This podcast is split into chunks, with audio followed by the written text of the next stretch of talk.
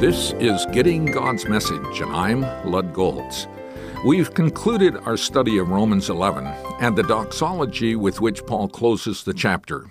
I was ready to move on until I read something written by the director of the Billy Graham Center at Wheaton College in their publication, Center Line. He wrote, In the movie Contact, a scientist is allowed to travel into far dimensions of space. At the apex of her travels, she views incredible wonders. She is speechless. Her training as a scientist astronomer is inadequate to describe, much less understand what she sees. Caught up in the mysteries, she says, they should have sent a poet. There was wisdom in those words. Perhaps the best way to handle the great questions is with wonder more than empiricism.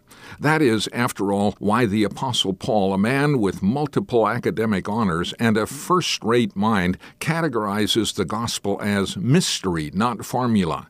J.I. Packer rightly argued in his book, Knowing God, that the study of God is the master science. It is that, but it is more. The study of God is the master art. The best of science and art won't bring us to the end of comprehending God, but may be scratching the surface of the surface. Such an argument is unsatisfying to some, but to others it is actually comforting. End of quote.